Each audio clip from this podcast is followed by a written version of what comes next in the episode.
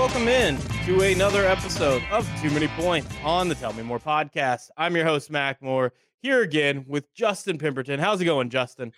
Mac, it's going pretty well, and uh, happy uh, New Year to you. And uh, I can't express how happy I am that uh, 2020 is about to be put to rest forever. Because uh, I think we we've all needed a, a fresh new start. Because this this has been a rough year. Um, minus our beloved Chiefs won it all. That's kind of the highlight of this year. But uh, looking forward to a whole new year. And of course, we got some bowl games.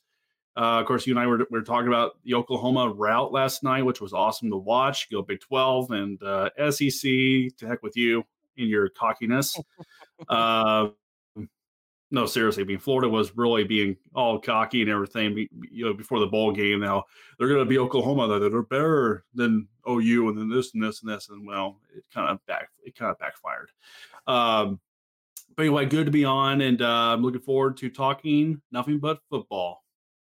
Well, we'll throw. We're there's going to be some NBA on the end. It's not nothing oh, cool, but cool. but uh, football. We're gonna have a little bit more, but uh, I watched, a little NBA, so I could. Yeah, we we won't go too too deep. We're just gonna we're gonna get started. Early takeaways uh, from the and it's been a very strange start to the NBA season with getting the the kickoff right at Christmas, just a couple games before, so they I guess be prepared. But nobody is prepared for the start of the season. Uh, not even the teams that actually did make it into the playoffs. Definitely not the teams who uh, haven't played basketball in eight months.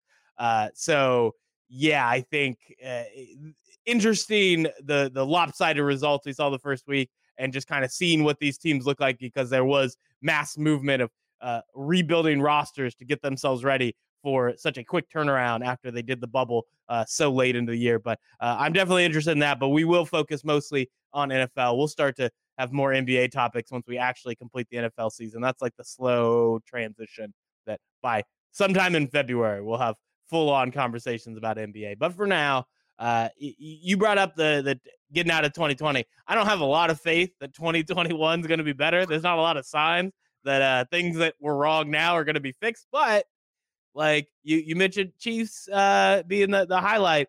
Uh, my dad always told me that uh, Chiefs wouldn't win a Super Bowl until uh, hell froze over. So sure enough, that's what happened in the beginning of 2020. We had a couple months of close to normal, and Chiefs win it all couldn't believe it, and society breaks down. So uh, who could have guessed that? But yeah. we we we did still have you know uh, uh, sports got you know back on track enough. We had a what is now a full NFL season. Uh, it looked a little dicey at times and still looks dicey. Uh, one of the playoff teams we'll end up talking about, or possible playoff teams, the Browns, going into week 17, needing to win, and facility shut down and mm. lost this last week with zero wide receivers and uh, it, so it definitely is not made it through unscathed, but is still surprising we've gotten to the end here. So uh, you know, as we start to break down the the final action, uh, you know, uh, the one thing we know consistently will happen. The one thing that uh, it, I'll always be right about, and 2020 can't take it away from me, is just never bet on Kirk Cousins. Uh, doesn't matter what the line starts out as, don't do it and uh, it's made me a lot of money this year. Uh, it paid off again uh, this last week with the the Saints and Vikings being the only uh, Friday game, uh, and the Saints win fifty two to thirty three. Just a utter massacre. Alvin Kamara ends up getting six, six touchdowns. Touchdown. Could have been seven. There was a freebie that goes to to Taysom Hill. Uh, he said he likes to spread it around, which I think is, I love when it, you get six of seven touchdowns. Like, yeah, we like to spread it around here. Like, that's first of all hilarious. Uh, but like the record that he tied, I, I, I, like at this point I don't even remember. Is it like Ernie Nevers of like the Bears in like 1931? I, some of that. those, some of that information may be wrong, but I remember reading it and just being like, "Are you kidding me right now?" Like he's he's tying a rushing record from back when you couldn't pass the ball forward. So guy, like crazy. And the guy gave me what 52.6 fantasy points. I mean, the the only other breakout I had in another league, which I believe was on NFL.com, was Tyreek Hill's big game against. I had that Buc- as well. Buccaneers 70, like 70 fantasy points. I mean, which end up being top five all time in fantasy, or no, sixth all time, because Jerry Rice has the has the all time uh, best uh, performance as far as fantasy points. That the strike? The, like coming back from the strike? Wasn't that the, 19, the huge game he had? No, I think it was '94. I think it was their year and they won it all.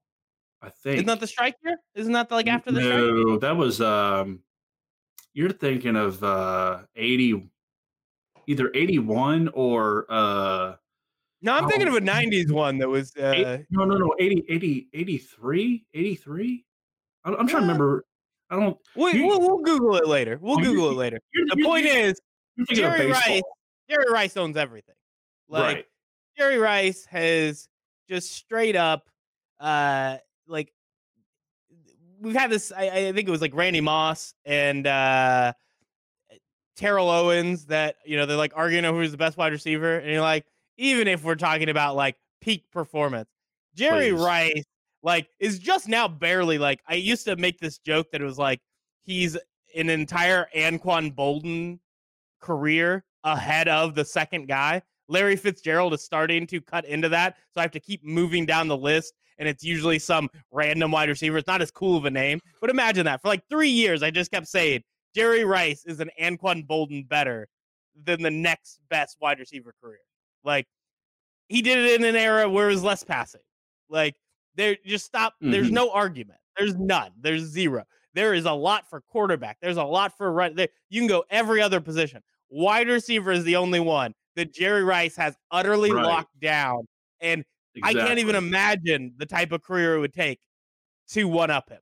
Like we've not seen it and we probably won't see it. And even if you did, like no. the numbers would have to be so staggering because you'd then have to weigh in the fact that we're in this passing era where every quarterback record's being broken. Like there should be a wide receiver that can catch up. And even if they do, it won't mean as much as when Jerry Rice did it. So, so the guy the guy you had to go back to before Rice, who had the all-time, I think, record for uh, was it receiving yards? I think was Steve Largent, the former uh, Seahawks star. I mean, he was the quote goat at receiver before Jerry Rice became that. So, and ever since then, I mean, it's just you, you just nailed on the on the head, man. He, he's he's the ultimate goat, and yeah, we've we've had many really good ones, you know, come through Moss, Owens. Um, Fitzgerald, and etc. But none of them can match what Jerry Rice did. He is the ultimate goat at that position. Yeah, there's there's nobody who's going to catch up, but no. you see those type of stats and you're just staggered by it. In Alvin Kamara's case, like he could have one of those all-time type careers. I mean, he's built to be a modern running back. When we talk about like running backs not having value, well, you have more value when you have, are they have massive value. They have massive value. When you can use a running back to come out of the backfield in the passing game, I mean, people don't realize how valuable that is. I mean, I mean, is, it's valuable, but like you're not more valuable than another running back because there are a lot of guys who can be, you know, replacement level running and catch the ball out of the backfield. And even when you're elite, it, it, it, a lot of it is more like draft value, but then it's also when you pay them too much. Like the difference between the top running back and like the 20th running back is generally nothing. And so that's the value. It's not that they're not important in a football game. It's that no guy is more important than another guy. Alvin Kamara is one of the few that kind of transcends that. And we do have a, a, a new guest joining uh, real fast. Nick Adams, first time he's come on to one of my sports pods, and I think ever, but maybe just a long time. But uh, Nick, we were just talking about Alvin Kamara and his six touchdown performance. That's a good time to jump in. Uh, well, what did you think of that? Did you get to watch Alvin Kamara just uh, casually rattle off six and have Taysom Hill stop him from getting the record of all time?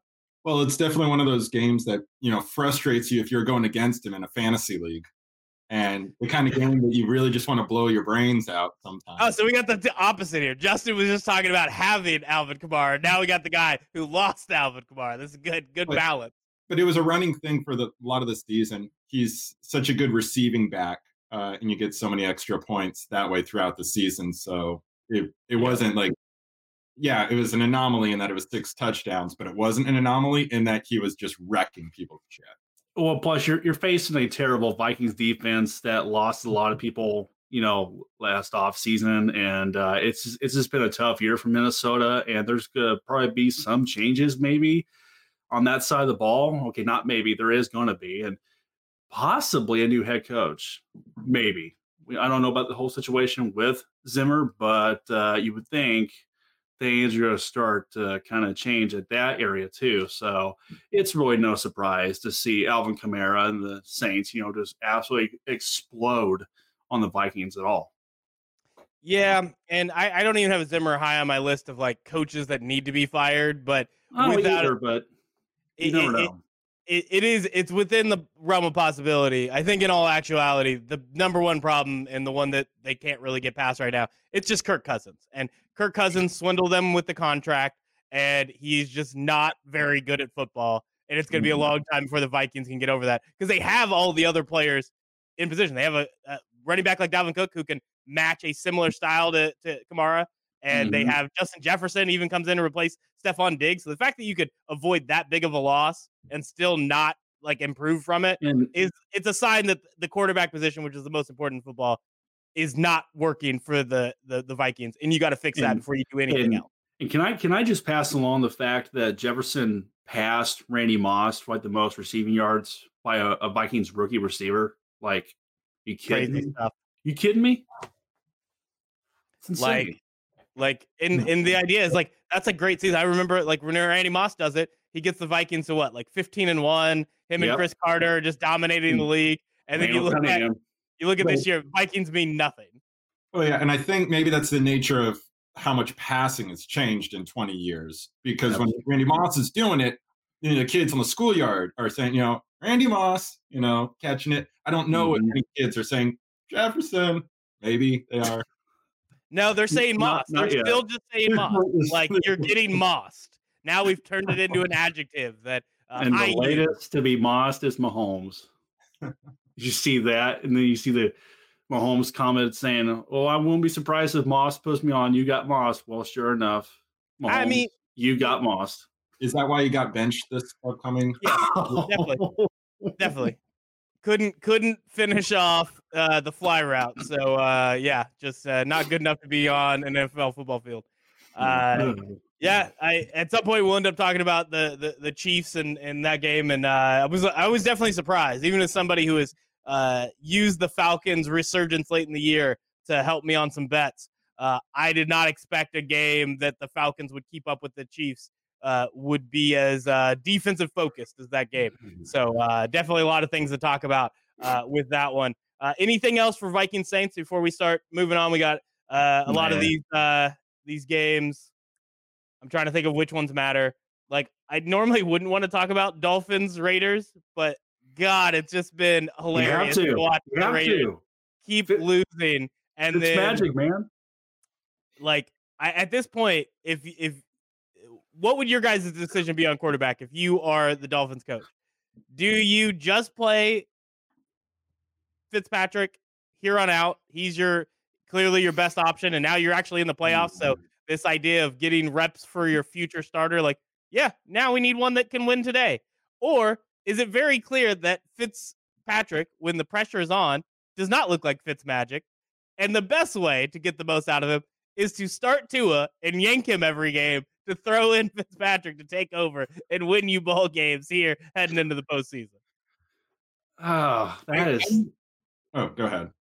Sorry. Um, that, that that's that's tough. That is so tough. But uh, I mean, I, I think you're, you're clearly seeing a. Uh, it's like nine day with Tua and, and Fitzpatrick. When when Fitz comes in, he's a little more productive. You're seeing more completed passes. You're seeing uh, more yardage downfield, even when when you're getting your head yanked off and you still complete a pass, which was that was insane.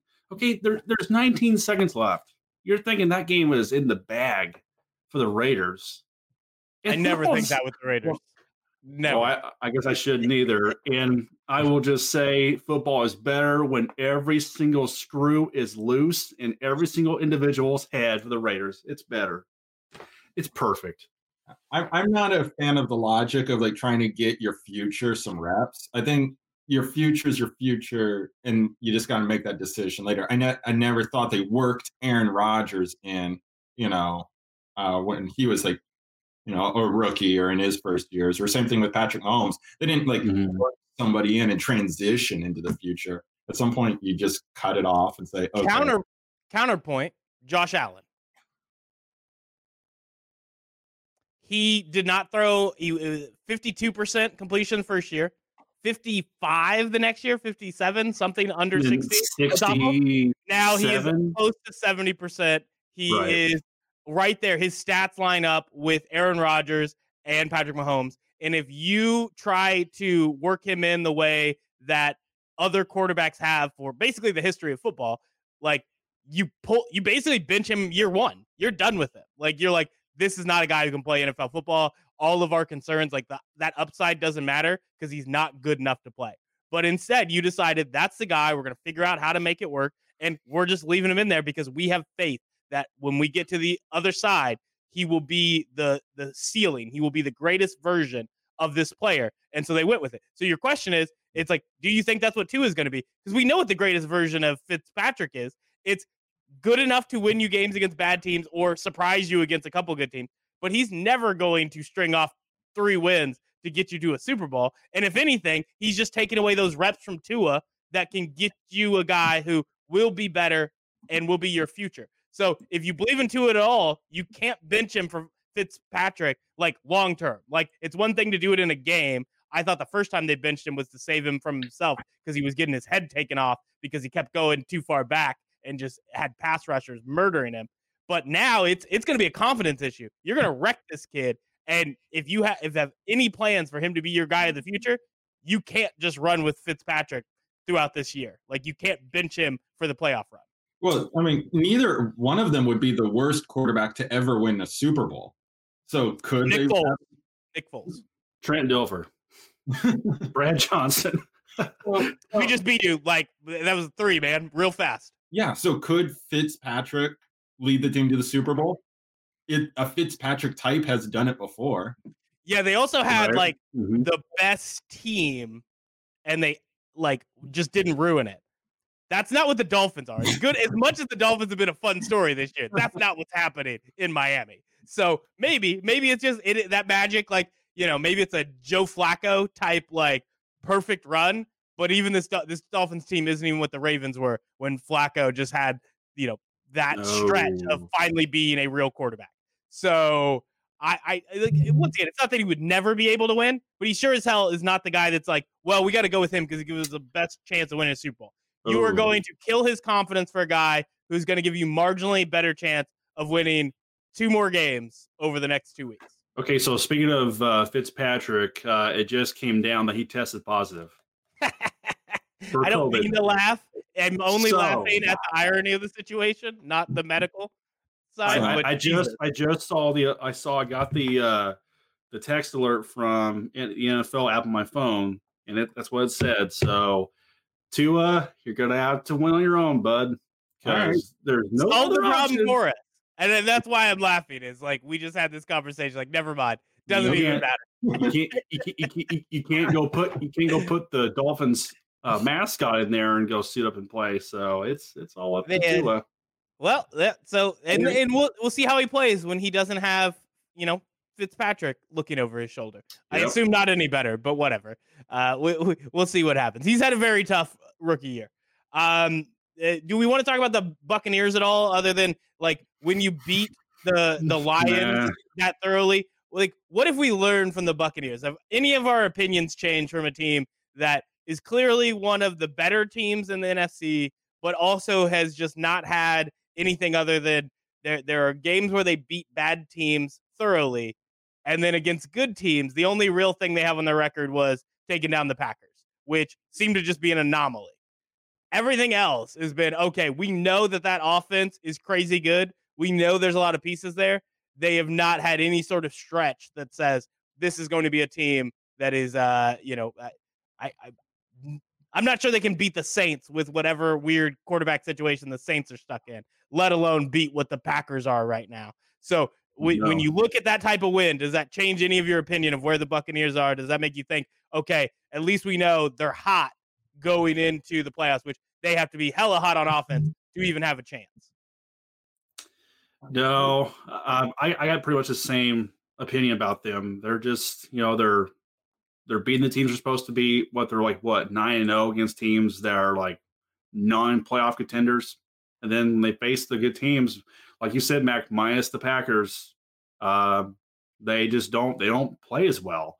Uh, so I mean, yeah, anything could change, you know, come playoff time. They can get on a hot run because you got Brady, who is just known for going off playoff runs all the time. So mm-hmm. anything's possible. But until I see it, I'm just not going to change my overall view on, on the Buccaneers. They are a team that is good enough to get into the playoffs. And I mean, what what what kind of success has Bruce Arians had as a head coach in the playoffs? Like this is this is his first go around, isn't it? I mean, I can't remember. Did he go with the Cardinals to the playoffs? Uh, he had to have, right? And then he would have been. Oh, with uh, with the Colts uh, Carson as like Palmer. stepping in, right? And like Carson, he was Carson Palmer when they went yeah. to the NFC Championship game and lost to the Panthers really bad. Yeah, I'd have to imagine he. I haven't looked, but he he had that, and then wasn't he the one who stepped in for Pagano for yes. the the Colts? So technically, he's the the head coach, you know, in, in that. Okay, so there's there's some success, but it's it's a very small sample size. So, mm. but overall, point is, until I see further results with the Buccaneers, I'm just gonna keep thinking the same thing. And the best at right now, what they could do in my mind is maybe win one game and lose in the divisional round. And I, I think a, a little bit higher of them then. Uh, I think also the championship conference. Yeah, I think I think it's plenty reasonable that they could make it to the conference championship, probably against Green Bay and max out there. But uh, like Brady has impressed me. I would have taken the under on any stat of Brady, you know, a few months ago to think like, oh, is this going to work? Uh, and it exceeded my expectations. When you say a few months ago, are you meaning the before the season or early in the season? before the season. Because before the season, like I wasn't sure, but I would have bet it would have gone well just because I like I don't look at what happened last year with the Patriots as on Tom Brady getting old. I mean, obviously there are those it, it's like marginal uh deterioration of like the the arm strength, the you know all these things, but they were bad because they had nobody to throw to. And as much as we think that's what the Patriots have had every year, this was the first year where it was completely bare cupboard, nobody there to, to to sling the ball around to, and that we watched that offense not be able to move it. But the moment you put him in with this star-studded cast, and then you tell me that Rob Gronkowski's gonna go on the field, I didn't think Rob Gronkowski would necessarily have this type of performance because he's now rounding into being uh, nearly as good as he was. Uh, I wouldn't say in his prime, but that that sort of uh, he, he's getting the stats of banged up Gronkowski, even though he's healthy right now, and that's that's that's a hell of a uh, you know option to have for him. Yeah. I thought he'd have a pretty decent year. He'd add something to him, particularly when they have as many guys as they have in Tampa Bay. And uh, I don't know if I would have predicted he would have Tom Brady would have had this great statistical season, but I definitely thought it was going to be this huge jump. I didn't think they were just going to fall on their face. Now, early in the year, there were a couple games where like, shit, maybe they can. And it didn't turn around until that Packers game. And you're like, never mind. And you see Tom Brady. I think the, the biggest thing is the only thing I'm really surprised by is that the arm strength is there. That arm strength that I didn't see last year. And it wasn't like people talked about it like he had no arm. That's not the case. But it wasn't the same Tom Brady arm. And he's never been a guy who was an elite deep passer, anyways. But he had you know, good enough arm strength to do it when he needed to. This year, he's just been chucking the ball around. That ball has come out faster than it has in like six years for him. And that's probably the main thing that I'm like, okay, what is the difference here? Like, is it just knowing that you have a guy like Mike Evans? You're willing to put that unleash it because if the ball is not quite as accurate as it is normally, Mike Evans is the mm-hmm. type of receiver who's going to pull it down. Gronk's going to pull it down. So you just take those risks. I don't know what it is. And, or if it's just he had that much more to prove so he came in in the best shape he could be. But that's probably been the most surprising. I just also don't know if that's going to be the big enough difference to get you over when we've seen them fall short enough times against good teams this this season. I'll throw in uh, uh, maybe another possibility, and that's the climate change. Maybe you, you, you mean you're going from. I like that. I'm just, I'm um just throwing, I'm just throwing it in there. I mean, you go from playing cold weather to where you don't have quite the same, you know, arm strength, you mm-hmm. know, to really get it out there to now go and play in warm Tampa Bay in Florida most of the Yeah. time. Um, I, you got Tom Brady, more- like half of his games though, are going to warmer places, and he didn't magically have a stronger arm though. So I don't know if he, he's just getting out more. He's not trapped inside It's- from the it's- cold. it's- I don't know. Yeah, it's it's it's not the main reason. I'm just throwing it out there, Mac. It, it's just it's uh, in in my- in my head, I thought that Tom Brady was going to be like my action figures after I had played with them, you know, for a long time, and the arms would just kind of dangle, and they could they would never stay up. They were just gone. Thought. And so yeah, putting Brady in a retirement home community uh, really brought him back to life. And That's fair. I'm on board. All right. Uh 49ers Cardinals is the other Friday game, but I don't really care to talk about it. Seems like Cardinals hopefully are just a, a year out. The pieces don't quite line up. And then we know that the 49ers have uh, really enjoyed playing spoiler to potential playoff teams. So uh, I think that's really all there is there for that 2012 game. I didn't think I learned anything uh, extra from it. Uh, going down to the, the the slate of Sunday games. Is Uh, Kyler Murray elite? Say what? Is Kyler Murray elite? I'll give it another year, and then we'll we'll go we'll come back to it. All right. Uh, so that, that question was brought up this morning on first take, Hmm. and it's not if he can't lead a team to the playoffs, he's not considered elite. Yep, because Patrick, uh, Aaron Rodgers stopped being elite when he uh, missed the, the playoffs. Like th- Wait, that those years. See, there's 16 elite or what 15 elite quarterbacks in the Yeah, and one of them might be Baker Mayfield. You guys have a looser definition of elite than me. Hey, it's not me. It, I'm I'm just I'm just repeating it also, what I heard you on first cannot take. make the playoffs and still be elite. That happens. I mean, it doesn't happen as much because there are elite guys who will themselves in. But uh, Nick, you can't make that face. Was Aaron Rodgers not elite when they finished like nine and seven? Heck yeah, he was. I think, well, all right, then I think like elite is like top three. But Look I, at the- I Look like at the other parts of your team. Like, get an actual defense that knows how to stop people for once, it's a very polite defense. and work on getting your rookie linebacker, who's a stud. At least he was in college, local kid, local product, Simmons, to play better, and maybe get a new head coach. Maybe because he's on the hot seat, possibly. No. You just want everybody in the hot seat, Justin. I don't know what's happening right now. You're just putting everybody on. More more people should be in danger of being fired, like just as a rule. Yeah. Fire everybody every single year. Yep. If you didn't didn't make the playoffs, you're not elite. Team Clean doesn't house. want you, you're out. Yep. Uh it's it's we don't need relegation in NFL. We just need massive firings every I season. would, I would do nothing but one day contracts for everybody. you, you you you come to my office and I'll tell you if you're still. on the team. oh, the best boss in the world, Nick Adams. Uh, Browns Jets. Uh, this is a game with a lot of people Oh, uh, boy. potentially being fired. Uh, oh boy! Oh boy! they are doing everything they can to keep their jobs. Now, Jets get a 23 to 16 win uh, over a Browns team that is just ravaged by positive uh, COVID cases. Uh, no wide receivers. Uh, they lost a couple linebackers. Uh, like the, the, just so much missing there, and still the the ball. well, you can't run the ball if you know. This is the, perfect point. This is why people need to understand football better. Like it, you can't just magically run the football if they know 100% you can't throw the ball. Not only because Baker Mayfield's not all that great of a quarterback, but also because he has nobody to throw it to. They have to pull in four random guys and throw them out there and see what happens. They've never even learned the offense. Like when you have that, there is no way you could just say, even that we've watched this rushing attack murder people all year. Like they, the, the Kareem Hunt and Nick Chubb are a backfield that is so dangerous, but you have nothing. And that's why the running back value is gone. You have nothing if you can't at least be a threat to pass the ball because teams can shut you down if they know that's all you can do. Literally, Derrick Henry might be the only guy who can run when they know 100% he's going to run the ball. And the Titans have found a way to finally have it where Tannehill's throwing the ball. So that Mhm. th- there's nobody else. There, the, the way rushing attacks work as elite as you are, you have to have that threat to throw. So the idea of why didn't you run the ball? Because running the ball didn't work. They got shut down in that game. And there was nothing else they could do except try to throw the ball, try to get back in it. And they end up losing to the Jets.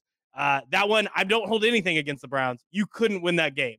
And it looks like they're going to be in that same situation while uh, a very tight AFC. Uh, easily the Browns can find themselves on the outside. It'd be no fault of their own. Now they've had the Browns practice facility shut down. Uh, it's going to be very hard for them to to win this week and and get into the playoffs. It will be the one time that uh, I'm not going to say Baker Mayfield gets to stay in the elite category by not making the playoffs because he was never elite to begin with. But I will say that I'm not going to hold it against Baker Mayfield and the rest of this Brown squad if they find themselves on the outside because they, they they just ran into a very bad circumstance in the final two weeks of the year. And Jets, bravo for blowing your uh, opportunity.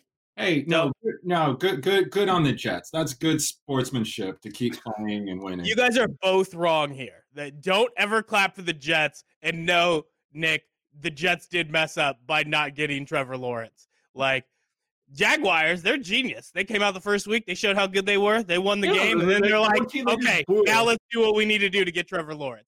Good job by Jacksonville. Bad job by Nick and Justin during this part of the. I would fire show. them. I would. I would fire anybody who's tanking. And by the way, Mac, I was doing a. a they did. Gregg Williams.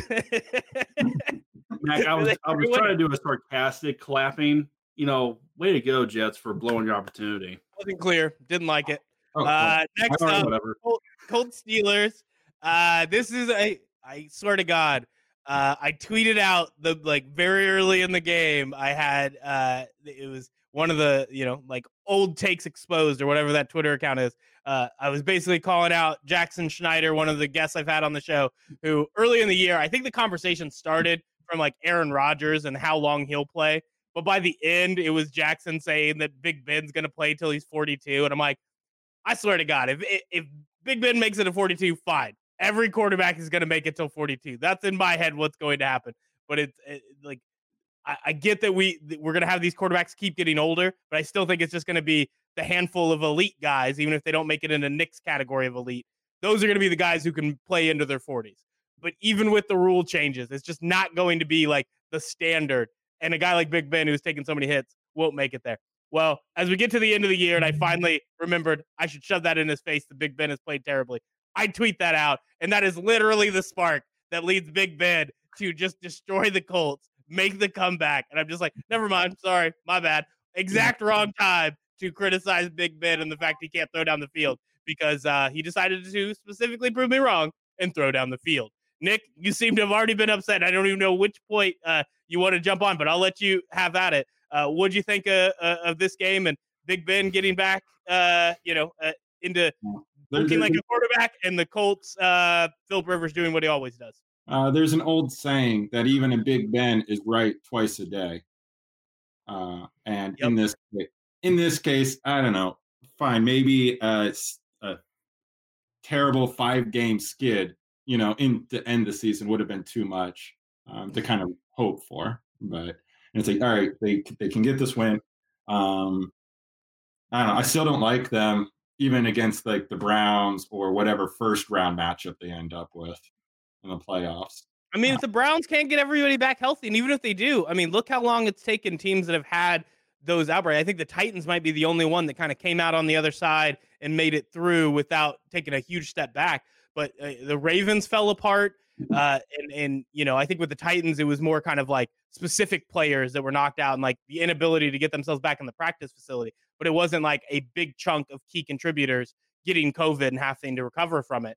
Uh, you know, if the if the Browns have that and they're they're you know having guys who are missing a couple weeks of practice, maybe get on the field just a little bit for that game.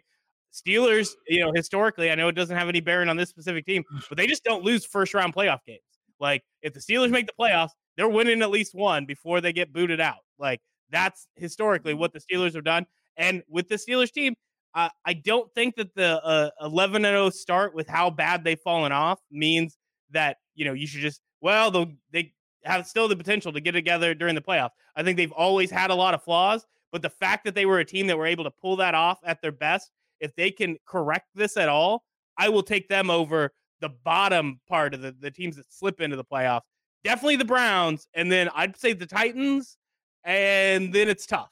Then there's a lot of teams because I'm not sure which one makes it in, but obviously they just beat the Colts. So I, I think there are those bottom teams that barely slip in that they get, and then the the top half, uh, you know, very little chance against the Bills, and then I think a Ravens team that otherwise the Steelers look like this was going to be a year they get to dominate the Ravens, shoved in their face. Now I think heading into the postseason, the Ravens are a much better bet than the Steelers. Look, the Steelers beat the Ravens both both times this year. I think so. Is It's that right? accurate, right? Uh, could look and see if they did. Let's see. I do know that the Ravens are playing great right now. But like both of those things sound right. That it's like that the Steelers, yeah, beat them, but also I would not take the Steel. I would take the Ravens over the Steelers in a third matchup. Also, Uh, weren't they the first time that uh, I I think it was uh, was it the Ravens beating the Steelers twice, and then the Steelers beat them in the playoffs, or the other way around? I believe that was the first time that there was a third matchup where the the team that got beat the first two times ends up either they won the third one or they the first time they lost all three. Whatever it was, it was like a huge deal back like I don't know 2007 2008 where they uh were the first time that that had happened where uh, a team facing three times whatever the the thing that hadn't been done I think Steelers Ravens were the ones who did it for the first time. And so, so, by the way, the Steelers did sweep Baltimore by a combined nine points. Solid. I think right now, without a doubt, I'd, I'd, I'd go with the, the Ravens playing better, but you know, I still don't think a Browns team that is going through what they're going through right now, if they can slip into the playoffs, uh, will be able to to beat the Steelers. And then Colts, you know, I mean, they should have won. The Colts should have been able to to hold on to that game. So I, I don't Yeah. think it's impossible to imagine them winning against the Steelers. I just I think the Steelers will get a win and then they'll get tossed the the, the second week. Yeah, Yeah, but you when don't you got the Colts. You you you shoot them. and when, well, hey, when you got Philip Crybe or Rivers, always always going to find a way to mess you up. You know where you're going to end up being. Yeah, I always feel bad for him though, because then you get like at the end of that game, they're like they're blaming him. I'm like, there was nowhere to throw the ball. Like he would, he didn't throw like a stupid interception that he normally does. It was just they didn't convert. They didn't get the win. Like, that, how is that old Rivers? And that's all everybody said. Like, there's Rivers being Rivers again. Like losing. that most uh, fifty percent of the teams lose. That's that's not true. I mean, that's true. Rivers you- trademark. you're you're going away from the running game. You're not using your stud rookie running back. Who's Yeah, because you're trailing. You have to move down the field and score. Like, I, I think at some point in time, like Philip Rivers losing in the closing minutes is not on Philip Rivers if he's not throwing a boneheaded interception. Like Oh, at some point, we can't just say because they lost the game, like that's that's Rivers again. well, he's made a career out of it. So I think you can say That's the- kind of why people do it because he's made a career out. Of, exactly. I'm gonna wait to make fun of him when he throws a last second interception. I mean, those he, are the, he, he makes he makes Brett Favre look smart sometimes, and we know Brett Favre's the king of interceptions, Is he? Is Yes. he the king?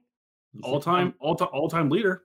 Yeah, but that's just because he played the longest and uh he took chances, man. Well, if you Uh, lead, if you lead if you lead in some, you're the king. I could imagine Philip Rivers playing in more games than Brett Favre. Eventually. We'll get there. Yeah. So let's see. I don't know if I care about anything else that happened this last week.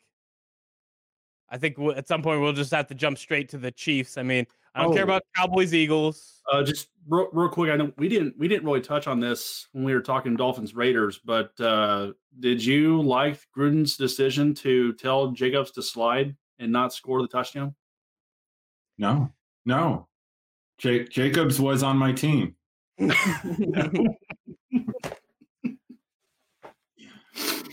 That that's painful. That's painful. Mm. That's I mean, you, you play the analytics, and if things don't work out for you, then you know that that that's what happens. Uh, it's just funny when it's the Raiders because it blows up in their face. Like they can't Right. even do the smart things right, and I love it. It's so fun to watch. Um, I would it- have scored. I would have scored the touchdown, but of course there was only 19 seconds eventually left, and all you gotta do is just stop him. I mean, it's not you know you can't really blame the offense. You can't blame Gruden's decision making. He said himself, he doesn't regret the decision. He just regrets the results. Yeah, it's one of the few times I agree with Jon Gruden. Uh, Bears, Jaguars. You get the Bears getting a, a 41 to 17 win. The only reason I bring this up is because we've now gotten the stretch at the end of a Chicago season where they're not good. They're clearly not good. And Mitch Trubisky plays just good enough for them to have the conversation. Do we re-sign Mitch Trubisky? And there's That's nothing so more Bears than that. It's so great. Oh my gosh. I What was that? What was that, Nick? What was the one? Resign him for one day. That's a good plan, actually. not- I don't and- know and how, uh, how you write that contract, but don't don't franchise tag him and sign him to a five year contract or whatever. God. That'd It'd be hilarious. Stupid. It'd be stupid. It'd be typical Chicago, I think, if they did that. man, I- Their, their history of, of quarterbacks is just pathetic. It really is. I mean, outside McMahon, who was okay, he wasn't great in '85. It was that Bears defense that carried them to the championship. I'm a big and- Rex Grossman fan. oh my god, Rex Gross. Oh my gosh. Kyle Orton. Oh, the names: Jim Miller, Jim Harbaugh.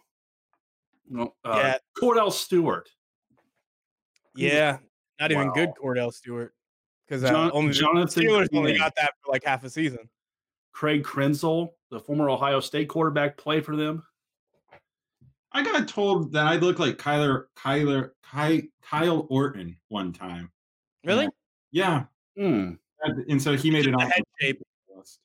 and and I did. I I wasn't flattered by it. Yeah, I don't think you have a lot of features the same. You just have the same head shape. Mm. But hey, he was part of that upset win for the Chiefs against the Packers, and they were undefeated. That was beautiful. Yeah, it's the only thing I know from Kyle Orton's career that matters. So. He did make a lot of money by doing nothing, which I he's in the top five. He's he might be in the the, the Mount Rushmore of quarterbacks who never did anything but made a shit ton of money. Uh, number one, although Chase, Daniel. Chase Daniel is uh, leading that one. Although he hasn't made enough money to be worth enough for people to say his last name correctly. So, I mean, did he? Re- is it really worth it to him? Does does he really think that sticking around this long to have one more time being called Chase Daniels is worth it? He seems to think so, and I'd probably do the same. Uh, we got. I don't care about Bengals Texans.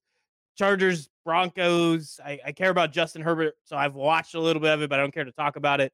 Pass Uh, the rookie record touchdowns. I think uh, Panthers, Washington. Uh, the big thing just being with Washington losing and that kind of fairy tales kind of coming to an end, and then now we get you know uh, the the the last chance. And you know I I brought this up, uh, Justin. I kept saying every week that I'm like Washington's in control, but the Cowboys still have the easiest schedule. They still have the path, and now they get to beat the Eagles, and all of a sudden we are in this moment where. I mean, it, I, pulling You up the standings real fast. Do the Eagles still have? Nope, the the the two games out now. So that that moment, that tie could have came in, but sure enough, it's easier schedule. Cowboys can uh, take this one here, while the Washington really has nothing left in the tank. So uh, I don't know. I don't know how much money I made on that bet. I have to go and check my uh, with my book my bookie. But uh, y'all should have listened to me like five weeks ago, man. Like it, it, it may it may seem like everything's lost now for Washington, but everything is uh, lost. hey, Ron Rivera, don't count him out. He's gonna go out and play quarterback. I mean, as far as?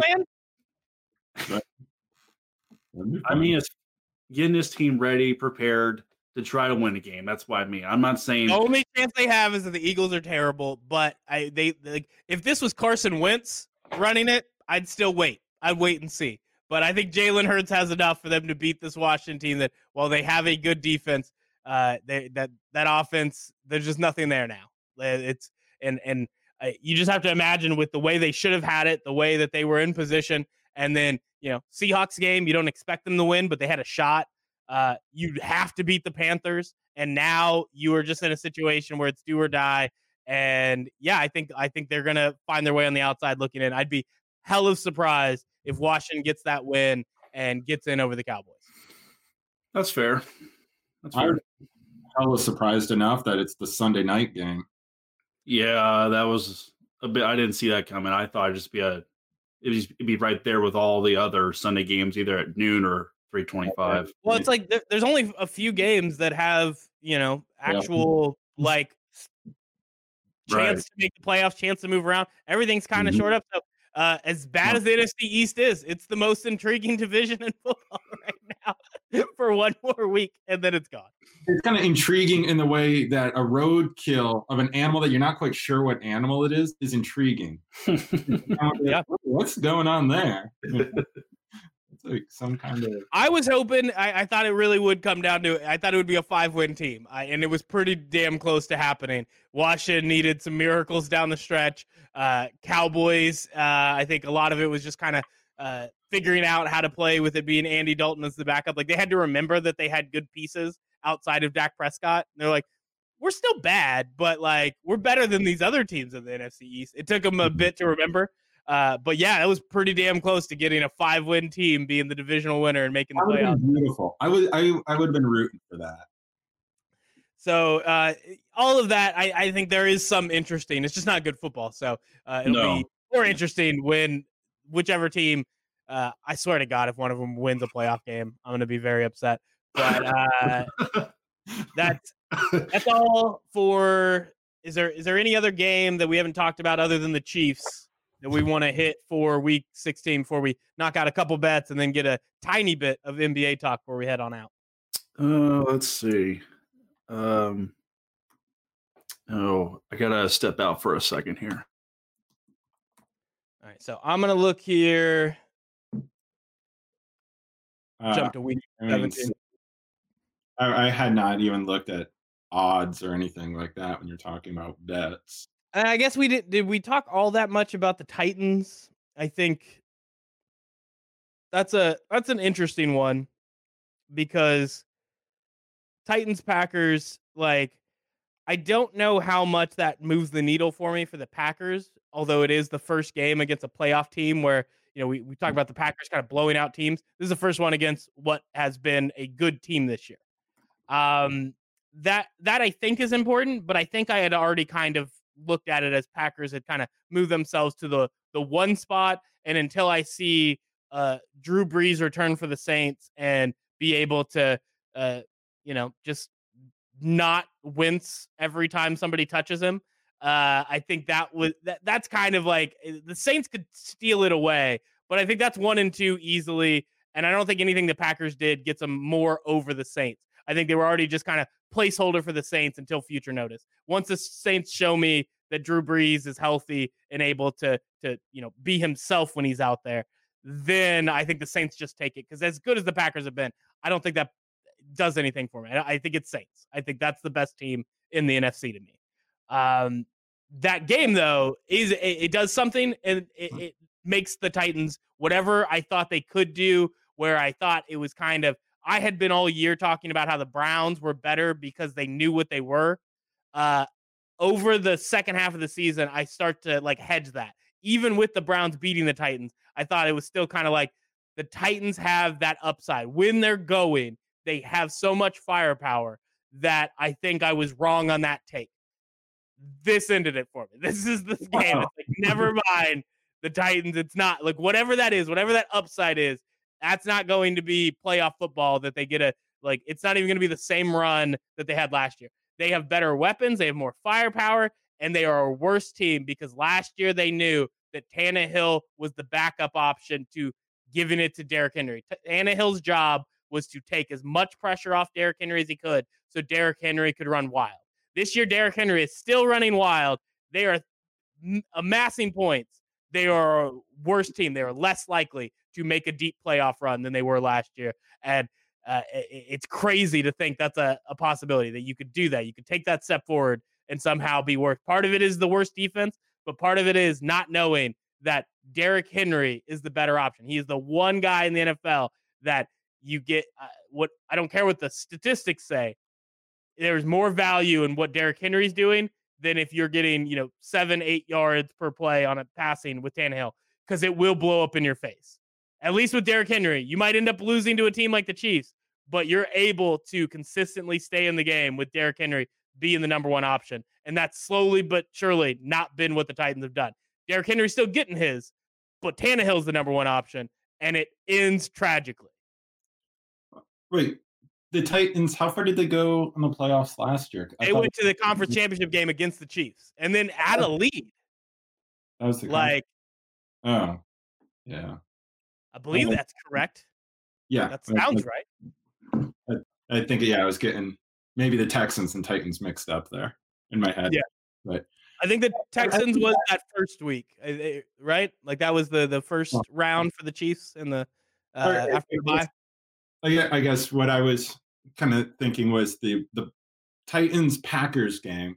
Uh, to me, was more about the goodness of the Packers than necessarily the Titans being worse than I thought they were. Um, I think the Packers have just really, uh, yeah, they've gotten hot at the right time. Aaron Rodgers in the last like four weeks is probably taking the MVP race. Um, and we're gonna that's actually gonna be the next topic once I don't know where Justin went, but once he gets back, uh, we will have our MVP of uh, who wins. But it seems like you and Justin are on the same side. I'm gonna have to play full on devil's advocate as I push for two different guys as alternative options. Hmm. Oh, now I'm excited. Mm, so, I the you know um, I'm trying to think of who would fit the category um, this year but usually when I think of MVP races, I try to look at all right, what team is significantly worse now that they've lost somebody? The idea of like, okay, this person has proven their value a year too late um, is a way that I think MVP should be considered more often. That's fair. I'm trying to think, yeah, who that would be because there was nobody that really yeah, fits the bill. It's like because Stefon Diggs was probably the biggest like jump, go somewhere else. And as we mentioned earlier, Justin Jefferson stepped into his place, so the Vikings didn't feel that loss the way uh, I, you know, I imagine they would have when uh, he first uh, went off to Buffalo. Uh, Hopkins. Yeah, except that that's a whole. There's a, so many more things that are the reason that the Texans aren't good. So it's All it's right. tough. That, it's pretty close. Um, yeah, I, I think in terms of uh, you know the the Titans, I'd probably agree with you that that's more about the Packers being good than the Titans being bad, if not for one thing, and that's that that game you're in it in the third quarter, and the Packers put on the Jets. If you're good enough, and it's not about how you know, problem with the Titans, you have to keep up. You have to put points. You can't roll over and die while Aaron Rodgers just keeps kicking you in the fourth quarter. You know, like that can't happen. You can't become a Simpsons meme and tell me that it's not about how bad the Titans are. Oh, like I just I that that is a problem. Like that, for them to do that and like it, if you go back and you're looking at like okay, what the Titans do well against playoff teams, like there's just too many problems there where you know the the one benefit of this year when you have that you know push to use Tannehill more mm. often is you should be able to keep up with elite offenses. They haven't though. You know they have you know packed on more points against bad teams. And yeah, that led to them being one of the highest uh, scoring offenses in the NFL. But they're also, you still don't see them going into shootout with Buffalo, with the Chiefs, with the Packers, and being able to keep up with that high scoring affair. Not even win, just keep up. And if you can't do that, then I don't think your, uh, you know, ability to make a deep playoff run, I don't think it's there. I don't think anything we saw from the Titans this year matters. And I think it's even worse than it was last year, where they did make that deep playoff run, but entirely because they played a different kind of football. We're going to have Derrick Henry. We're going to go old school. We we've been told it doesn't work, except Derrick Henry is the outlier. He can make it happen, and we just need Tannehill to be just good enough. Now they're going in with a completely different plan, and they're not even doing it well enough to keep up with these top teams. So I am taking it as this was a bad sign for me. Where I thought the Titans maybe I wouldn't have bet on them to do too much, but I could imagine it. Now I will be hella surprised if the Titans can even win a single playoff game. Um, the we we are going to just finish up. We're going to go to that MVP debate. We got to get there, and I'll let you two start. Apparently, you guys are on the same side. It's just Aaron Rodgers. He's just won it. He's just taken all the all these great victories against the Titans and against the Titans. He is piled up points, beat the Eagles by two touchdowns. The point is, he is on fire right now. It, there's no arguments to say anybody else is MVP. Maybe there we'll get to in a second. But I'll let you guys say why it's very clear because you guys are both on the same side. He's just won it. Tell me why Aaron Rodgers is your MVP this year. We'll start with Justin. Well, back it's like what I just you know what what, what I told you before we got started. It's it's just looking at the different comparisons of of recent games between the, the two in, in Mahomes and Rodgers. Mahomes has really struggled in, in in certain ways recently to where you're seeing a more uh, consistent Aaron Rodgers. And I, I'll probably say this, and it's probably true. Rodgers is throwing to less weapons minus Davante Adams, unlike Mahomes, where he's got Hill, he's got Kelce, and I know we we you talked about it, Hardman, who's been one more weapon. Huh? One more weapon. He has one more elite weapon over Aaron Rodgers. Yeah, and to be yeah fewer. I think you, you know, th- throw in to throwing to uh, I know Edwards Helaire is not in there right now, but you can throw in you can throw it to you can throw to Bell coming out of the backfield. That, that's another weapon you can add to the arsenal for Mahomes. And yeah, Rodgers can do the same thing with um, with uh, the rookie Dillon from Boston College, or throw it to uh, Jones coming out of the backfield. So maybe Rodgers has got maybe a little more of a, a step up as far as weapons, maybe than Mahomes. But uh, overall, the point is, I think Rodgers has been playing better recently compared to Mahomes, where I think Mahomes has been a little off his game. And I, I just think right now, I, I, think there's still time. I think Mahomes can absolutely uh, jump back in front. I'm not saying he's not even going to play this week. Yeah, and they don't, don't consider playoffs. I, I, consider playoffs as time to jump back out in front. So say, MVP, yeah, um, it's regular season. That's a regular season stat, man.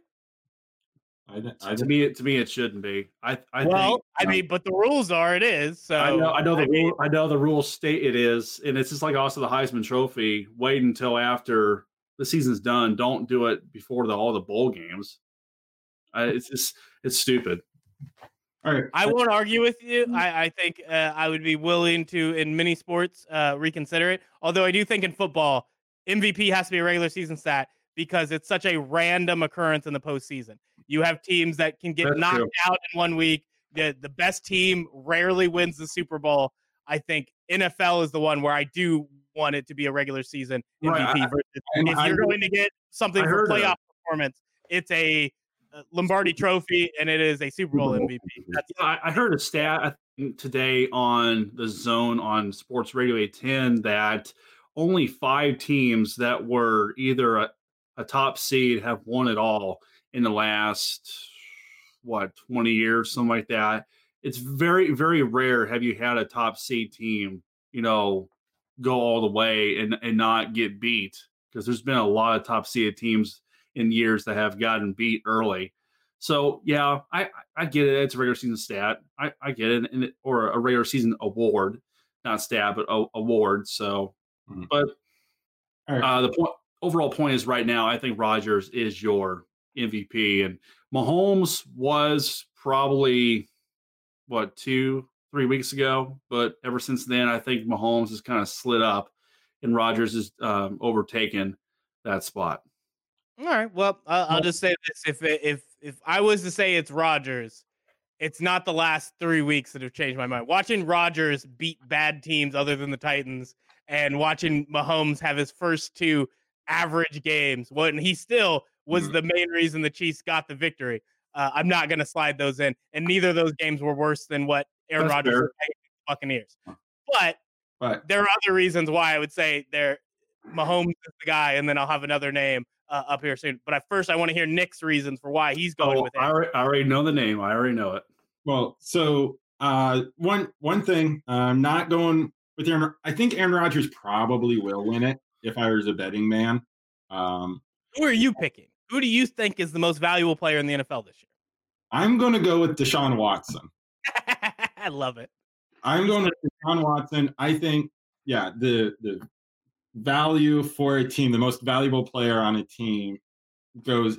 Uh, I think Deshaun Watson, what he's put up, you know, with and what he's done, um, you know, stats wise, is as much as can be expected of anybody, uh, or more, more than what can be expected. That he's, you know, he's accurate. And I don't know exactly who he's throwing to, but they're catching the ball. None of us know who he's throwing to. And well, I'm the dog guy or somebody. Beauty and other guys. Yeah, QT and um, David Johnson. Actually, it's like it's a out of the backfield throwing to his running back, which uh, Opposed only to had him work, being in there and healthy for a little while now. who's the Aaron Rodgers is throwing the ball to arguably a the, one of the best non QB MVP candidates in Davante Adams. Um, Mhm. and so uh no and i think deshaun watson's just yeah the, uh the the range between like his quality of play versus the team he's on is the biggest range of anybody um right now You know, Nick, you had me. I was going to not. I wasn't going to say you're right because obviously you're arguing a different point, but I feel like your point just fell off a cliff when Ah. you said Davante Adams is the most likely non QB MVP. Like, here's the thing: not only are wide receivers not as valuable, like the, the idea is when you have a guy like Aaron Rodgers, as much as Davante A- Adams is arguably the best wide receiver in the NFL, you can't be the most valuable. You can't tell me Deshaun Watson gets it because of his value to the team and what he's capable of doing when you go for a wide receiver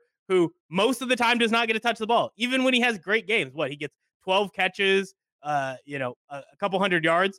That is so small compared to what a quarterback gets to do when the ball is in their hands, what a running back gets to do, what a defensive player when they're able to stop a quarterback from shredding you. So in terms of value, you can't make a value argument with Deshaun Watson and then tell me that Davante Adams is on your short list of non QB most valuable players.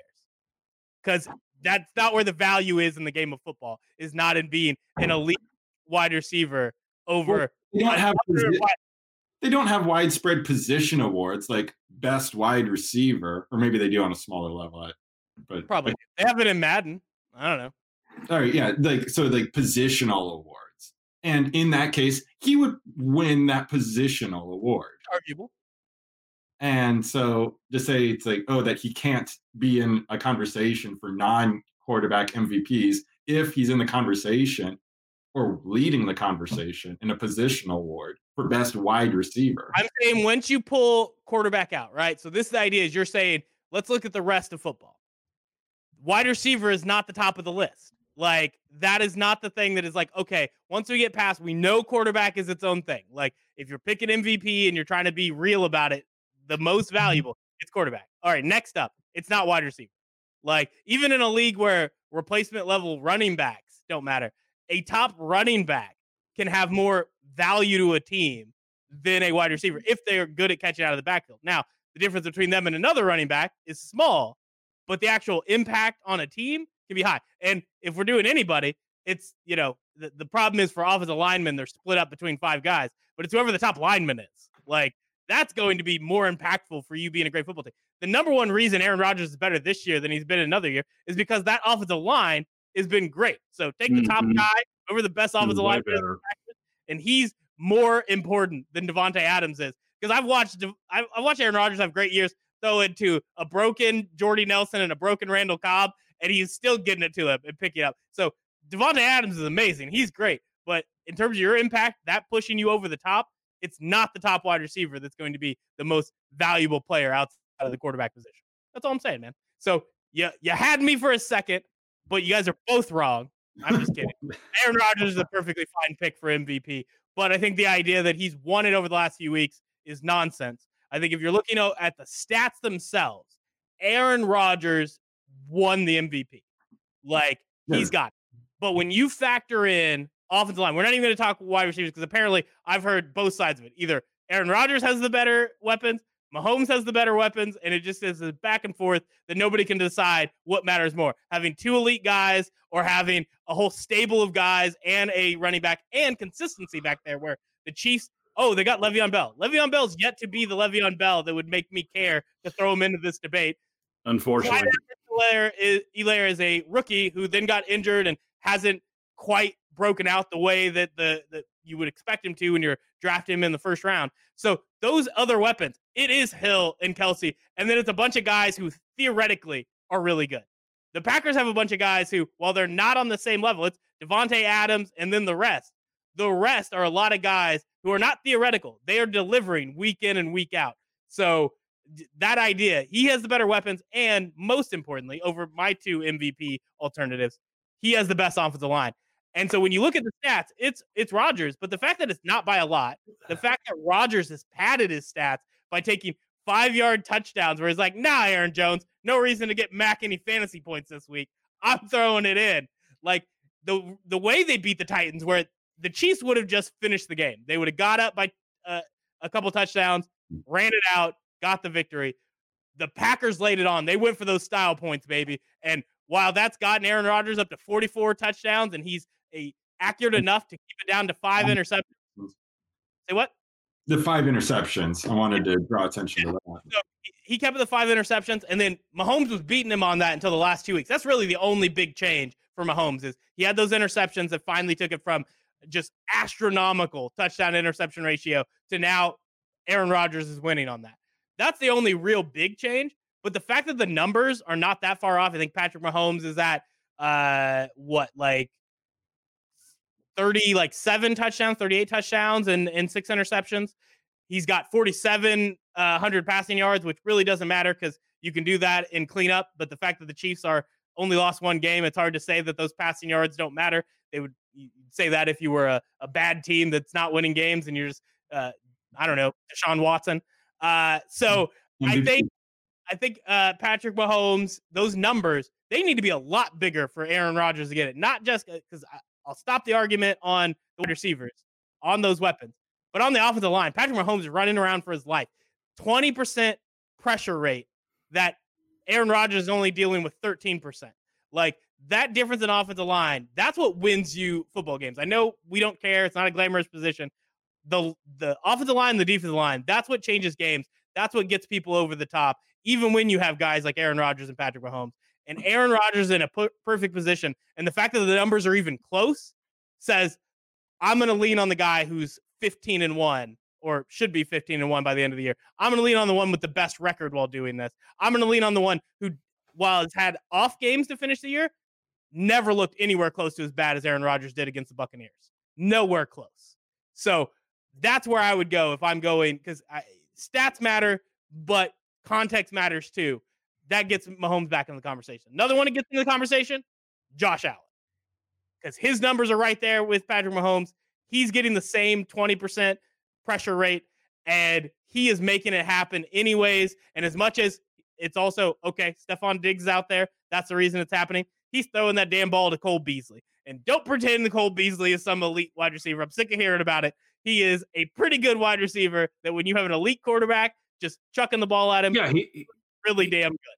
He's a Beasley's a really solid number two, or maybe if you had him on other teams, a solid number three. He is not your number one. He is not an elite receiver, but he, he gets the job done.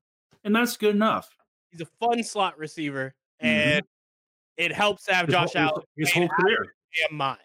And then you add in the rushing, and he is such a crazy threat that when we're talking about most valuable, even with the addition to Stefon Diggs, when you're talking about like what does this team look like without their quarterback?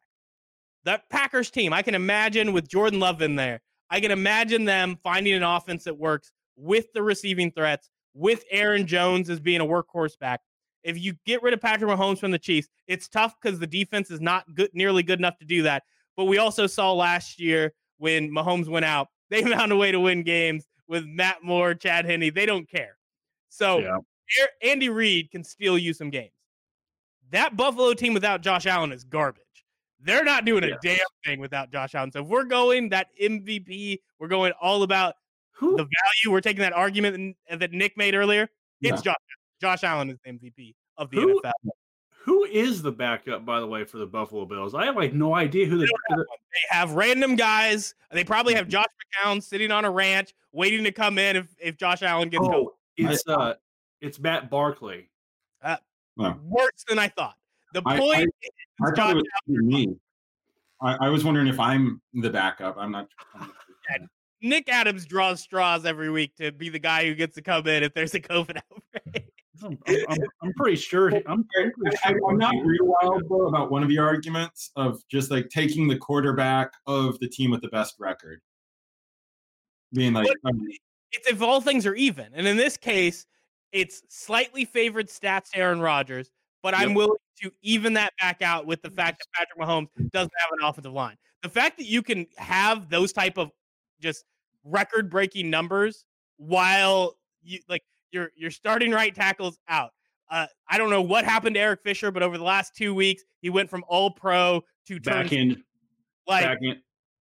Mm, Sorry, Mac. But uh, back in his rookie year. Yes, he he has over the last two years been amazing. Before that, questionable with Eric Fisher. He's looked like that over the last couple weeks. I assume it's because of an injury, but it's also because they know that you can't double team him because nobody else on the offensive line is good enough.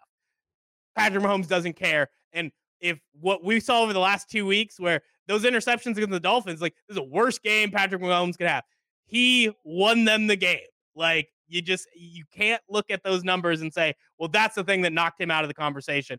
And we get to forget about Aaron Rodgers' poor performance because it happened what week four or whatever in the season. I think that's nonsense. And so then when it's all things even, I'm going to lean on the guy that I know his top end has been higher. What Patrick Mahomes done, he didn't have an awful performance like Aaron Rodgers has on his resume, and he's leading the best team in the NFL as the sole reason they're that damn good. So I would say I'd go Mahomes over uh, Aaron Rodgers. But if I'm being cheeky about it, it's Josh Allen, baby. That's the MVP. All right, well, yeah, and we and we know that you're not just saying that because he's on your fantasy team. No, because fantasy's over. I already lost, and I'm still in Josh Allen's corner. man, man. Well, I- but uh, yeah, Eric, Eric Fisher uh, has been fighting a, a back injury just like uh, Mitchell Schwartz, but of course Schwartz is more severe because obviously he's not be playing in the postseason and hasn't played since But do we know he's not playing in the postseason? I thought it was still IR, and he It- could. It- it, it's it's I think it's been ruled. I think um, I saw some kind of text alert from uh, Arrowhead Addict that came out and said that he was he wasn't going to play in the like- postseason. because I know that's all that the, been the conversation is will he be able to return and I mean, I, I hope he can, but uh, I think from all indications, I think he's I think he's been ruled out, and he hasn't played since what week four. I mean, something like that. He's been out for a long time. Yeah but I, I know that was the big thing was like hoping he would be available like have him on the IR through the the start of the postseason. That's why these extra two weeks were going to be really helpful is get the rest of the offensive line healthy. Maybe it was still I what I don't think I've heard from anybody that was sure but it was definitely still that like we hope it can happen. So uh, I haven't seen recent news on it being official, but if he's officially out, that's going to be tough for the Chiefs. Uh, hopefully, just getting that rest will be the main thing that can get that off of the line as close Absolutely. to healthy as possible. Because if they're even okay, Patrick Mahomes will make that work. hmm Right. um, Absolutely. So I think that's all for NFL. We were gonna do bets, but we were we were here for a while. I still do want to talk NBA and what what bets matter in the final week. They- It's it's nothing. I mean, not not that I'm not gonna make them, but me giving people advice. Bet whatever you want. Pick random games. Pick the Eagles to beat the Washington football team. Who knows what'll happen this week? This is free money, or it's not really I, free money. I want to place a bet that just everybody's going to have fun. That's the worst bet I've ever heard. uh, let's go NBA real fast. Uh, I don't really have anything specific to talk about in terms of uh, the teams because I think what we learned this year, and I think what a lot of people, a lot of insiders were kind of telling us to be ready for, is that when you, you have the turnaround that you have after the bubble, that you're going in to try to make it back for Christmas Day just so you can keep that slot and not uh, give it up to uh, the NFL, which I didn't look at the numbers for the the one Christmas Day game, but I assume it just blew everything out of the water because that's what the NFL does. So I get why the NBA felt it's so important to not give that up even for one year, but we knew there weren't going to be great performances, or at least these teams were not going to come into the season ready to go. James Harden has been one of the most hilarious things that he like he's in the same shape that I am, and he's still going out. He he did the same thing that got Dwayne Haskins fired, and then for Good. Houston, like small fine, and James Harden didn't even apologize. he's like, I don't feel bad about this. You can get away with anything if you produce. If James Harden shows up out of shape and then you know shoots, I don't know, three of twenty or something, and He's just- he, he's not getting away with it. He's not getting away with it. But no, No. If, if he wants to be, you know, an asshole or whatever and do whatever off the court and then come and drop 44 points, he He'll can get away with it. There I will say this: this is the one time I'll describe it for Harden. It's the the Jordan gene. Uh, like he's better after having long nights out, partying, being out with the the boys. James Harden comes back from a a you know uh, second game of a back to back. Went out to the club the night before, and he shows up and hits a uh-huh. triple double. Yeah, he's like- still getting that glitter off of him. And It's still on throughout the game, like the last Yeah. piece, because you can't get glitter off. So no, yeah, you he's- can still see it. You can still see it on wh- when mm-hmm. he gets that final 44th point of a 15-10 triple double. Like that's mm-hmm. that's what James Harden does after partying. So in this case, you want him to go out there. It's actually if he shows up sober, you're probably going to I don't know miss like 33s against the Warriors in the playoffs, something like that. So just get him out there, get him out to the club. You you need it, and I know it's uh it's tough in a pandemic. There's some there's some more issues with James Harden uh debauchery, but in this case, uh that start of the year, we've seen teams just get blown out. We've seen uh, that number that for the I, I know Kawhi Leonard wasn't playing, but the the Mavs up what like 50 like it was a it was a number I can barely do in 2K against the computer. Like 78 to like hmm. 32 at half. Like this nonsense. Yeah. But then but then they didn't even make a run in the second half.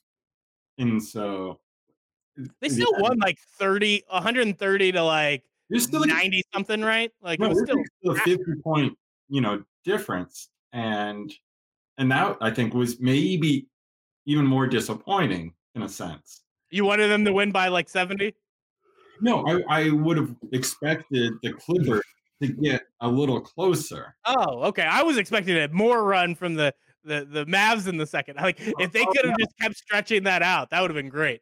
Oh no, I, I, I was not expecting them to, you know, keep beating them. Uh, I want you to keep Doncic in the whole time. I want a like 50 20 20 game from him. I want you to just embarrass the hell out of Paul George so he quits playing basketball. Like that's what the Mavericks goals should have been when they came out at halftime. Like that's what I would have hoped for. Like I, I don't know. It's it, it, it, this is a preseason. That's what it is. Like they didn't get a real one, and although some of the teams had to get themselves prepared for legitimate competition on Christmas Day, everything outside of it for the next at least couple weeks, it might be a full month before these teams kind of round into shape. Because even when you have a full preseason, you have a normal year. It takes you 20 to 30 games before the what you see isn't an anomaly and it becomes okay, this is what the team's going to be this season. Well, It clearly, while. and it was an anomaly. Aside from that one game, and arguably just that one half, because the second half they played them evenly at least. Uh, Clippers are undefeated. So, you know, Yeah, and I, I would say if anything, like there there's nothing from that game that tells you anything. Like it's like it, it's one thing to be like, okay, they're they lost that game against the Mavs.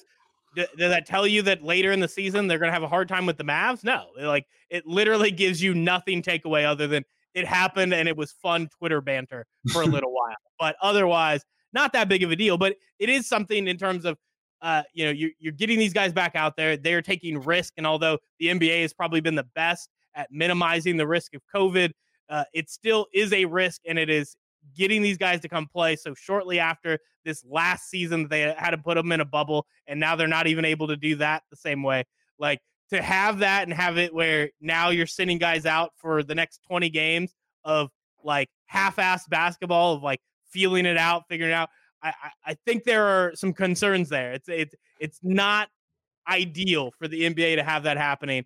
Uh, at the same time, you know, I, I think it's the it's the one sport I haven't felt like a little bad watching during a pandemic. I think all the other ones have made me cringe a little bit, thinking of the the ramifications of trying to play uh, in a COVID world right now when things are not uh, necessarily looking up. Uh, Mm. NBA is the only one where I'm like, well, I don't know. They did they did everything right as they could. This is the the least concerned I am is watching an NBA game happen with guys that I know that at this point the the last one was zero players total test positive on the the most recent update. So they have very consistently held that down, and the only concern is James Harden infecting the entire league. with chlamydia. You know, I'm I'm, I'm going to say that you know uh, the most impressive team so far has been the uh, the Nets because uh, this is now the first full year you're going to have. Uh, well, let's hope. I mean, I, I don't want to have to see any uh, news of uh, Kevin Durant going down with another injury or Kyrie Irving going down with an injury. But uh, so let's say this is the first full year you're going to have the duo of KD and Kyrie Irving. And so far, uh, I mean, you're, you're, just talking, Mac, about how a lot of these teams are going to get in sync after what, 20, 30 games. I mean, it looks like already, and it's just a couple sample of games, but they're already in sync already, and they're they're blowing teams out. So I think right now, if you're looking for a team that's looking really good and an early favorite to, you know, make a run at it, it's the it's the Brooklyn Nets. Yeah, I'd say for me, it's less about their record and how they've played. It's more about how Kevin Durant's looked immediately. Like, right, right. we don't know what it's like. Have like, there's been very few instances of a player coming back from an Achilles injury, even fewer of a big man coming back from an Achilles injury. And to have Kevin Durant out there and to so quickly just be dominant. He's back to like uh he's top 3 in the league. Like it took no time at all and we had questions whether he could even play again. Could he be a you know, uh play but fall down into a, a realm where maybe sometimes he looks like a top 3 guy but is consistently more in, you know, the the 5 to 15 range or worse. And the fact that he came out and immediately got to that level, the fact that he is working so well with Kyrie, uh, the only thing that could ruin it is James Harden.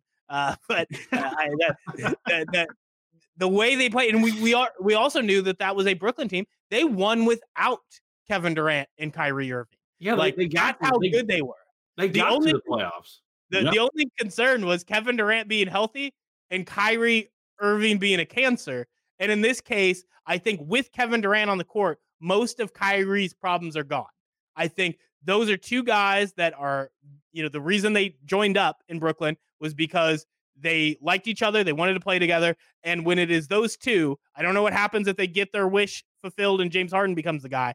But when you have two guys mm. who can score mm. at that level and then they have a team already built around them with so many good role players, I don't think you're going to get the same issues with Kyrie Irving. I don't think Kevin Durant is such a low profile guy. Kyrie is going to get to be the at least alpha in the media, or in this case, not talking to the media. He gets to be the glamorous one. He doesn't yeah. have the same like I'm in LeBron's shadow. He also feels more like a peer to Kevin Durant, and he never felt like that with LeBron. He felt it, eh, LeBron was you know patronizing to him. So like that mm-hmm.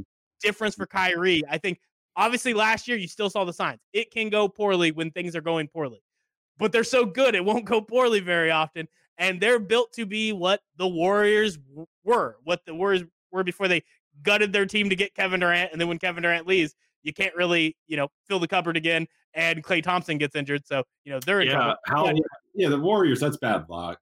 How how sad is that, by the way? I mean, you get Steph back, and you're thinking, okay, I mean, you got your stud shooter back who's gonna lead you the way, but when you miss Klay Thompson, when those two are not together Boy, it's a massive difference. It's crazy. Yeah, and, and I think, in fairness, even if Klay Thompson's there, like, you know, I think when James Wiseman's playing as good as he has early in the year, if that looks like something that can be sustained, which we've rarely seen rookies who have figured out the, uh, the defensive side of the ball as quick as he has, and like it's hard to imagine that being the thing that put you over the top, but it could have. And then there were other players that maybe they figure out the role. Does Andrew Wiggins look as unplayable as he does right now? If he's next to Klay Thompson rather than now you're supposed to be our second leading scorer. You know, like what changes when Klay Thompson's out there? But still, like they are just not built the same way they were pre Kevin Durant because you right. had to get rid of Harrison Barnes to get Kevin Durant. You mm-hmm. had locked up all of the salary cap, and it's just impossible to get too many of these, you know, tertiary, you know, players to help out that team. And so even with Klay, it was like they obviously have the upside. We know what those guys are capable of when they're firing all cylinders. But even Klay, we didn't know what he would look like coming back from the ACL injury. Now, where it's an ACL on one, a Achilles on the other, long term the Warriors are in trouble. Short term, they haven't looked good. I'm hoping they look better. I think uh, Steph Curry, uh, by the time he rounded, remember he got hurt at the beginning of last year. It hasn't played right. basketball in a year. So right. I think the Warriors. That's another one where uh, I, I I'm not going to say you can't take away from the Nets being like damn, they're that good because I think what we've seen is what we'll see through a lot of the year. We won't really know exactly what they look like until Well, we're about 20 so games in, but they'll be good. The Warriors, don't judge them by the how bad they've looked like at the beginning. I think by 20 games in, we'll start to see what is this team really going to look like. That's not saying they're going to turn it around and necessarily be a playoff team because eh, that's a long shot. But they should be fun to mm-hmm. watch once Steph Curry kind of rounds into shape, once they kind of figure out what this team is and how bad they've looked at the beginning of the season. I don't think really matters. I think those are the type of things like write it off as this is preseason for a team that has a, had a lot of changes, a lot of adversity, and I, I trust Steph Curry to start to figure it out and start to get this team on the right track as they start getting further into the season. And, and to kind of point out what you were saying about KD coming back from a Achilles injury, hey, if Kobe can come back from one and play and still play, Yeah, that went well. Yeah, I think I think they're he was, he was still Kobe, man. He was still Kobe. Was he? Was he? Yeah, still good? I thought so. I don't He think won he how many playoff series post Achilles?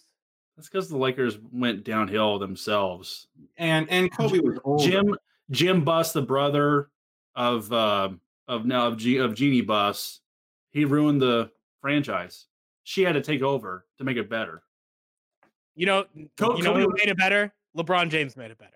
That's it. Nobody that's else true, did That's it. true, but but Kobe was still Kobe stat wise. He, he didn't have a drop off. I don't I don't think. Huge drop off. Huge. Yeah, really? I, I would say the, Huh.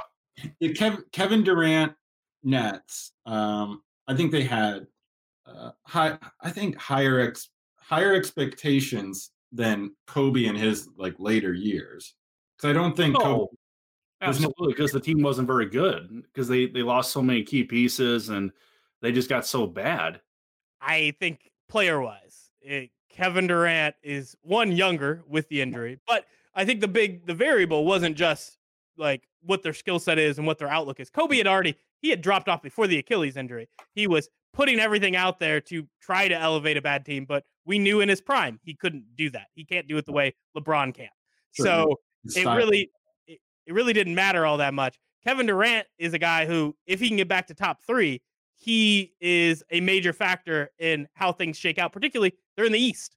The Yeah. East is, is, is It's desolate. weak. Like we talked about how bad they were when it, LeBron was out there. They have less now. There Yeah, are it's, mo- it's, like it's really weak. everybody's in the West, and that if Kevin Durant can be the guy he is and be healthy and not have another injury, like that Nets team along with Kyrie Irving, like they are the Warriors of the East without the competition. And I'm, Like- I'm still waiting for the drama, though. I, I think they're they're going to have to hit friction at some point in the year. What's the what's the friction? So that's my point. Is like I think the friction eh, normally, you know, like even the Warriors, Kevin Durant's friction with them was that even while winning, Draymond Green is yelling at him. Kyrie's not going to yell at Kevin Durant. Kevin Durant's not going to yell at at Kyrie. Steve Nash is. Uh, I, I, it's like a modern uh, Phil Jackson type. It's like I'm not here to like revolutionize the like day to day. I'm even going to let Tex Winter run the offense, but I'm here to be kumbaya. I'm a I get along with everybody. This is going to be a happy go lucky team. And I think most of the things that set Kyrie off, I don't think are there when you are a 60 plus win team.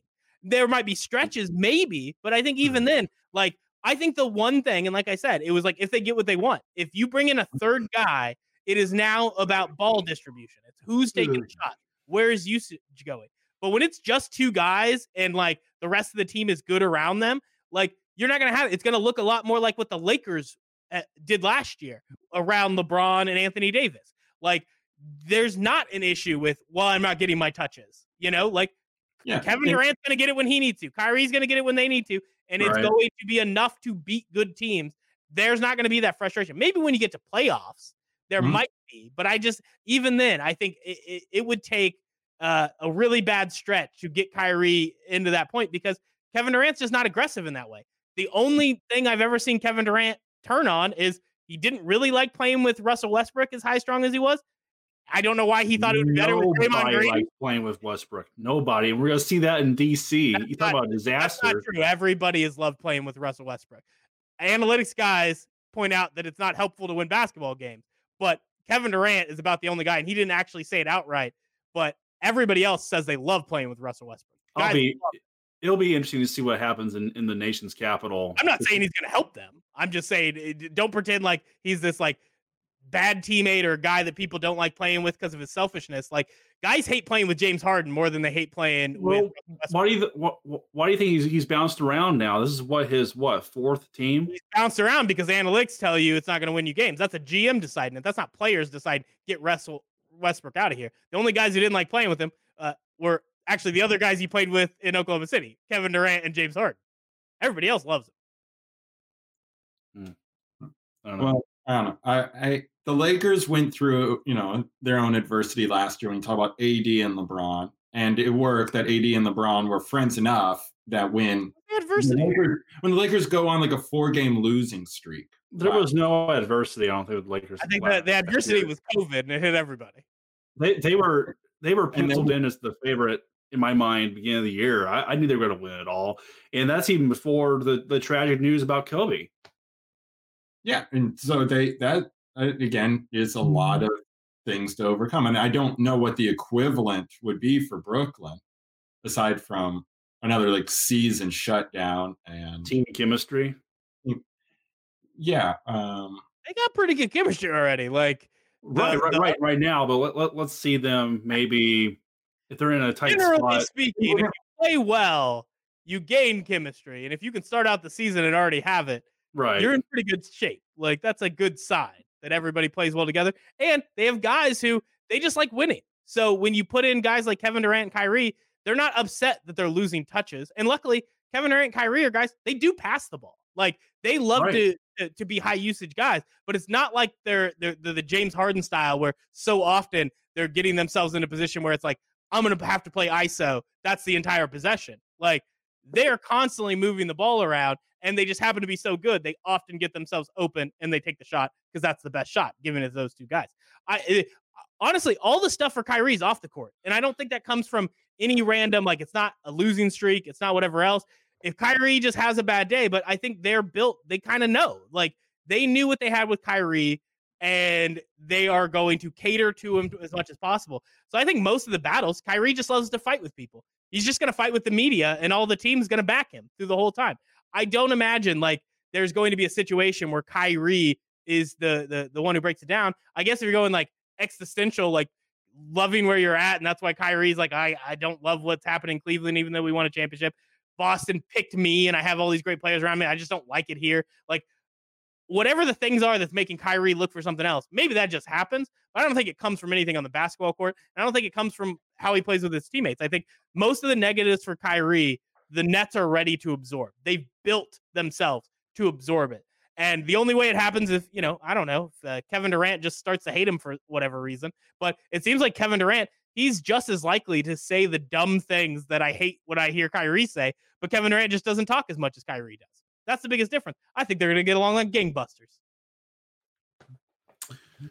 Well, we'll we'll definitely see what happens, but um, I, like I said earlier, I think right now the best team to start out is definitely the Nets. I mean, after seeing just the what first two games, they blew out Golden State, who I you know I thought they were going to bounce back and they were going to start out hot with with Klay being back, but of course with no Klay Thompson, you know, it's not it's not going to happen. But um. We'll see if the all we'll see if the hot streak keeps up in Brooklyn. Yeah, my guess would be uh Lakers are going to very quickly be right there neck and neck with the, the absolutely. The Obviously, yep. the Bucks will start to figure things out because you're already seeing a huge upgrade of Jrue Holiday over what Eric Bledsoe was doing for him, and that's no offense to Eric Bledsoe. It's just that's the level Jrue Holiday's playing at right now. I can only imagine how good the Bucks would have been if the the Bogdan Bogdanovich trade actually went through and he didn't uh, end up going to to the Hawks after all those tampering issues. But like uh, Bucks should still be good. Lakers are the tough one because they're already playing really well. They came out of the gate looking good despite they flipped over half their team. Like with yeah, guys I think are better players. So it's when we're talking about chemistry, I'm not worried about the Brooklyn chemistry. I'm wondering where the Lakers chemistry goes and how long it takes when it comes together because I think theoretically that's a better team than you just won a championship with. Yeah, they, all they, it does, you just got to get used to playing with those guys playing and and finding their role around LeBron and Anthony Davis. I, I think there's less regular season stress on the Lakers than say the Nets, though. Um, you know, if one of them were like if the Lakers end up as like a four seed, I don't think they're even sweating it still. What is like once they're in the playoffs? No, they'll still make a run if they're a four.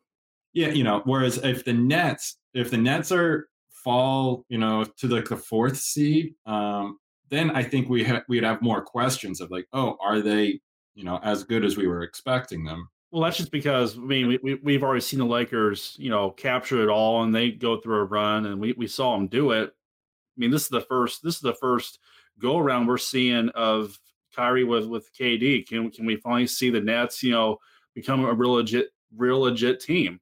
Um, but uh, oh, John, remember what I was going to say now about the Lakers. Oh yeah, they, they they blew out the Spurs last night. And how about uh, that assistant, that that female assistant, becoming the first uh, to be active head coach when uh, Popovich got tossed out last night? That was pretty Becky cool. Hammon making history, and my favorite part cool. was ESPN. Hmm. Uh, I, the first tweet I saw was like, "Is believed to be the first uh, female head coach uh, in NBA history to step in for a game," and I was just like, "That's a stat you should just have." Like, I get where some of the time you just want to be careful because you just, how far do you need to go in the history bank? Like, we should know that story. If there was somebody before Becky Hammon, you should have already told us that damn story. But the idea, it's like There's believed some- to be like, no, she's the first one.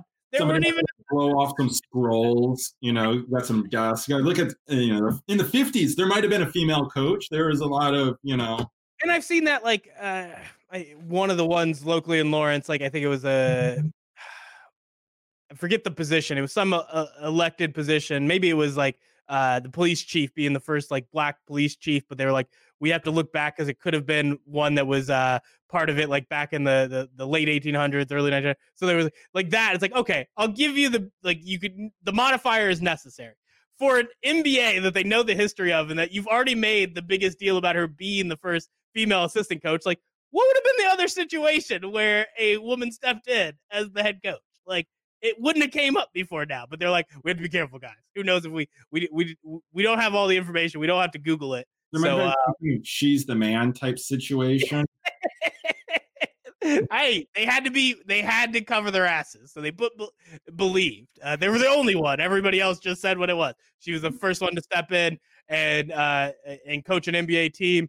Uh, I think it's already pretty clear that uh, yeah, there's a problem if Becky Hammon is not an NBA head coach sometime in the next few years. When you think of all the retreading of uh, basketball coaches, uh, the idea that you're just going to keep hiring some guys who have already not worked elsewhere uh, and not give her a chance sometime soon, uh, I think would be ridiculous. So hopefully that happens. I'm not saying they have to rush it, but it would be good to see uh, Becky Hammon get some looks because she's done a pretty damn good job uh, being an assistant for the Spurs. So uh, it was it was fun to see her get out there, and uh, I, I love the photo of her like with the the the mask, just uh, talking to these like six foot ten guys, just like pointing at them, and they're like completely intent on what she's saying. She's she commands that group of uh, of behemoths, and uh, I, I'd love to see what she's capable of doing, being a, a head coach sometime in the near future.